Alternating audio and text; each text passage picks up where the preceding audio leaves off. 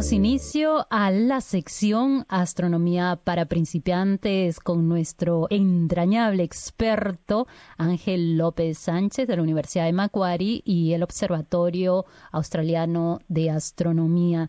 Vamos a hablar de otro de los planetas del sistema solar, en esta oportunidad Saturno, que además ha mostrado su verdadero color, The True Colors. ¿Cómo estás, Ángel? ¿Qué tal? Hola, eh, buenas tardes. Es cierto que tiene, se ha podido conocer recientemente el verdadero o los verdaderos colores de Saturno. Bueno, lo de los colores en astronomía siempre ha sido bastante relativo, porque eso depende de cómo se haga, con qué filtro se use o cómo quieras tú mirarlo.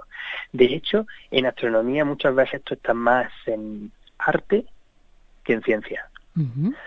Pero en cierta forma sí es verdad, ¿no? Hay una forma en la que se intentan mostrar los objetos como los veríamos nosotros, lo más parecido, y eso es lo que es muchas veces lo que se llama el color real.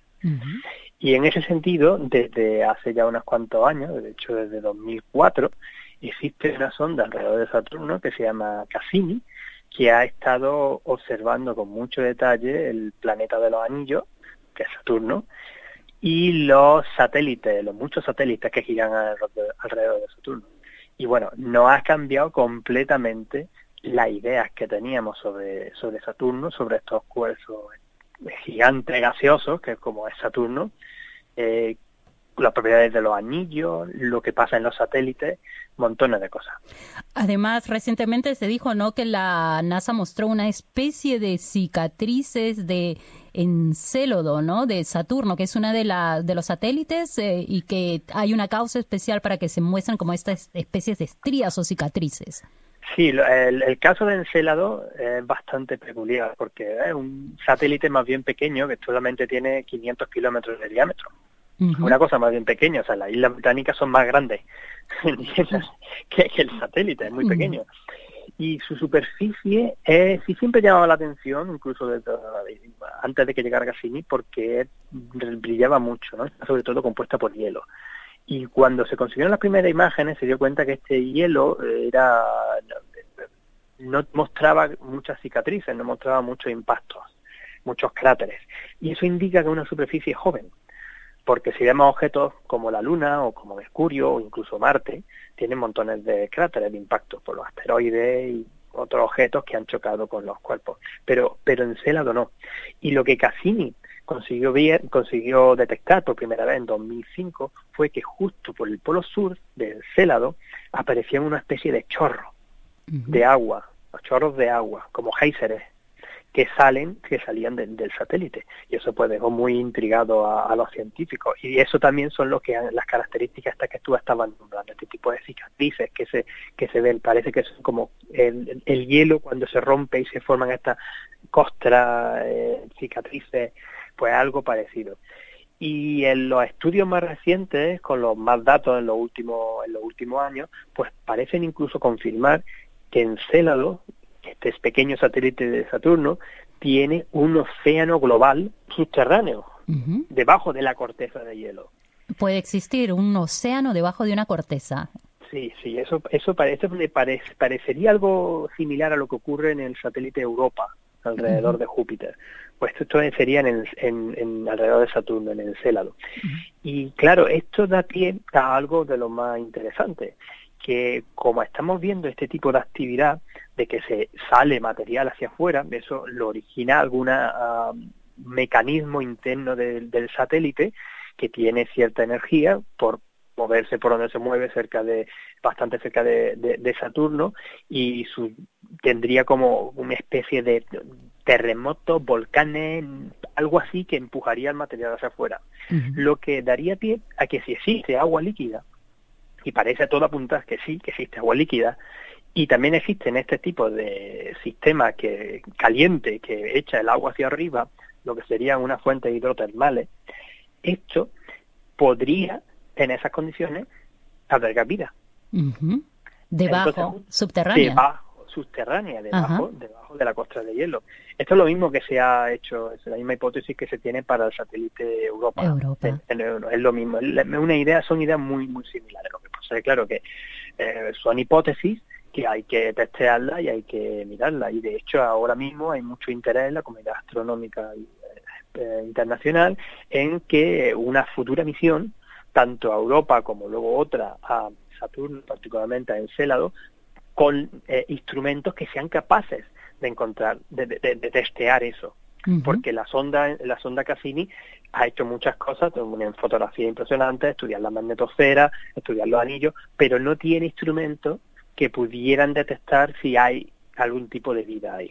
Ese es otro proyecto, pero hasta el momento, ¿qué otros nuevos misterios se han desvelado de Saturno y de sus anillos, ¿no? Que tanto atrae sobre todo a la imaginación de un niño cuando ve, probablemente le parece el planeta más hermoso, ¿no? Por esa cosa. El planeta, el planeta más hermoso del sistema solar. se le llama la joya del sistema solar. El sistema del anillo es algo único e impresionante y sabemos que además es una cosa dinámica y ahora lo conocemos mucho mejor cuando estas imágenes de, de Cassini se ven eh, las particulitas, son sobre todo particulitas pequeñas de hielo y algo de polvo, pero sobre todo hielo, eh, muy diminutas que se mueven alrededor del, lo que sería el ecuador de la órbita de, Saturno. Y, se ven como como como de, de, como se mueven eh, con, con, con, con, con detalle y esto también pues ha, sido muy muy impactante. Esto simplemente claro es, es con difícil contar eh, o sea pues puede emocionar mucho porque las imágenes son espectaculares y los resultados son hablan por sí solos pero lo más bonito es conseguir echar un ojeo a, las imágenes de Cassini están todas públicas y de hecho algunas veces las imágenes se suben al servidor de NASA directamente sin calibrar y sin nada y los astrónomos aficionados y gente aficionada puede jugar con ella y hacer su imagen en color, que eso ahora mismo lo están haciendo mucho en las redes sociales, y disfrutar con esas imágenes en color que son espectaculares.